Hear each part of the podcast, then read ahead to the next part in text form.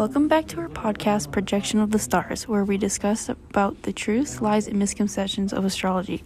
In today's episode, Beyond the Signs, we will be discussing what lies beyond the astrology signs, such as crystals, shifting, manifesting, and tarot cards. Many believe astrology is only composed of the signs, but it is in fact not.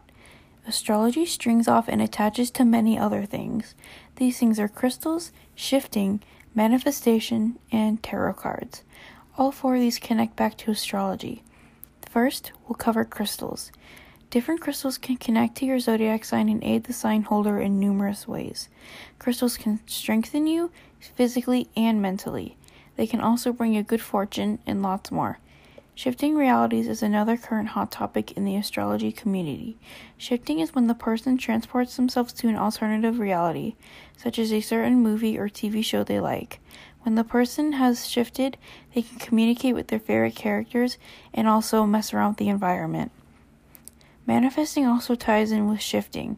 Manifesting is when the person manifests or wishes for something to happen. They place lots of intent when manifesting something, so it is definitely not something that is a joke. Tarot cards are the most common amongst these four. You can find a psychic using them to tell your fortune, which is exactly what they're for.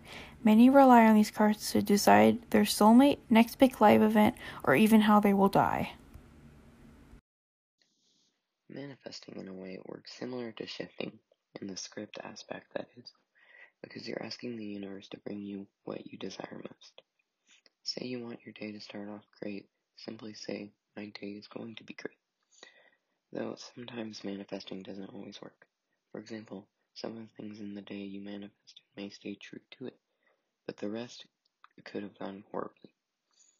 There are many things that a person can manifest. Some manifest for their business to get better, while others manifest for their dreams to come true.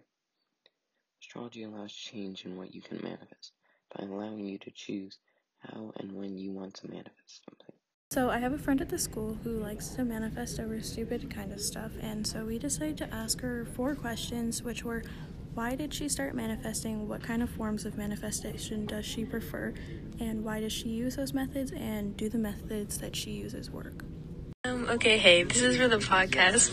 Oh! Okay, so the first question was why did I start manifesting? I started manifesting because my ex broke up with me, and I was like, you know what? No. Come back. and so I manifested him, and yeah, it worked for like a few months. It doesn't work anymore. He doesn't text me. Um, it was probably for the better, but yeah, there's that. Um, what forms of manifesting do I prefer? I like the 369 method because it's really easy and it works for me like a lot. I haven't manifested in a while, but you know, I really like that one. Why do I use that method? I use that method, like I said, it's really easy. It works. Um, you can't really mess it up. And you can really use it for anything. I use it for stupid stuff like my ex, but you know, you could probably use it for literally anything. The last question is Do the methods I use work? Yes, they do. They work really well.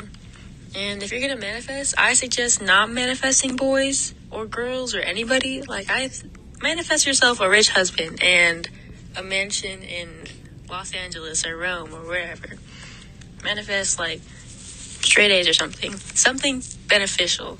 Because manifesting your ex is not a good idea. Yes. What exactly is shifting, you may ask? Well, shifting is when you move your subconsciousness mind while sleeping from one reality to another. Many people use shifting to connect with certain people, such as characters from their favorite shows. You may be wondering why do people even do this? Many do this to distract themselves from what's really going on in their lives or to alleviate any emotional pain. In order to shift, people create scripts just like a movie director would. They plan out everything they want to happen, how they look, the relationships they will have, and more. Some people don't use a script and just let everything happen naturally. One method is the Raven method, where you are laying down in a starfish position and counting to 100 while saying positive affirmations at the same time. Shifting affirmation consists of the person saying, I will shift or I can shift to convince their mind that they can do it. So, I have another friend at school who is really into crystals, So we decided to ask her a few questions, and our first question for her was What was your inspiration to get into crystals? Alright, so my inspiration to get into crystals was honestly just that when I was younger, I used to collect them. So I already had like a collection going, and I really just love the way they look. And I didn't realize that there were metaphysical properties and that putting your time and energy into them and working with them, it really can help your mental health, it can help physical health, and it really just is really beneficial. What is your favorite type of crystal? Why is it your favorite, and what does it typically represent?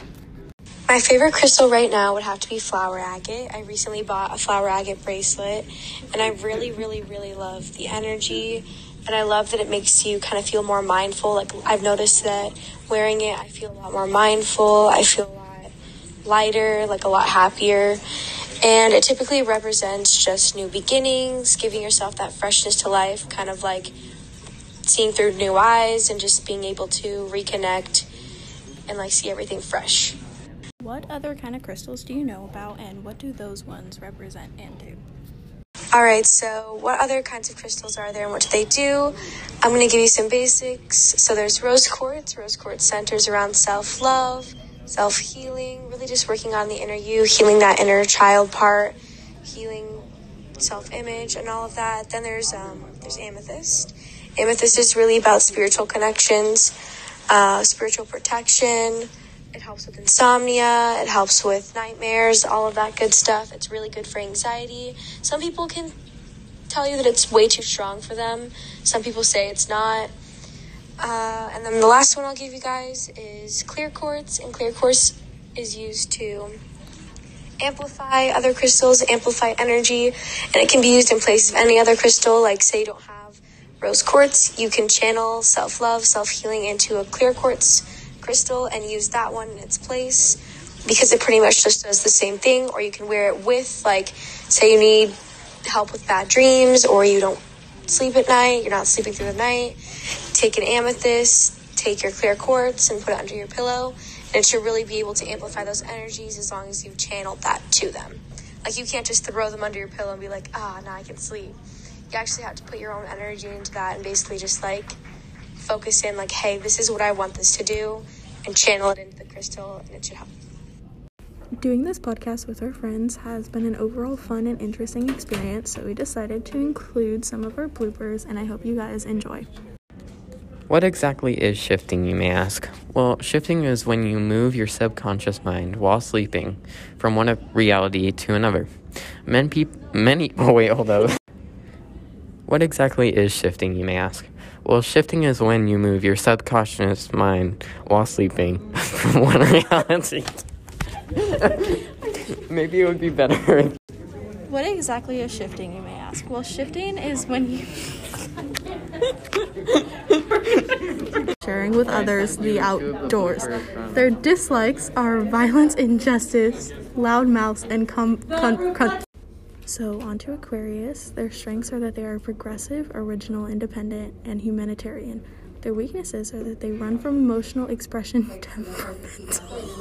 So, for Aquarius, their strengths are that they are. Thank you for joining in today's episode, Beyond the Signs. This will be the end of our journey in which we discussed astrology and all it has to offer. We thank you once again for joining us and listening into Projection of the Stars.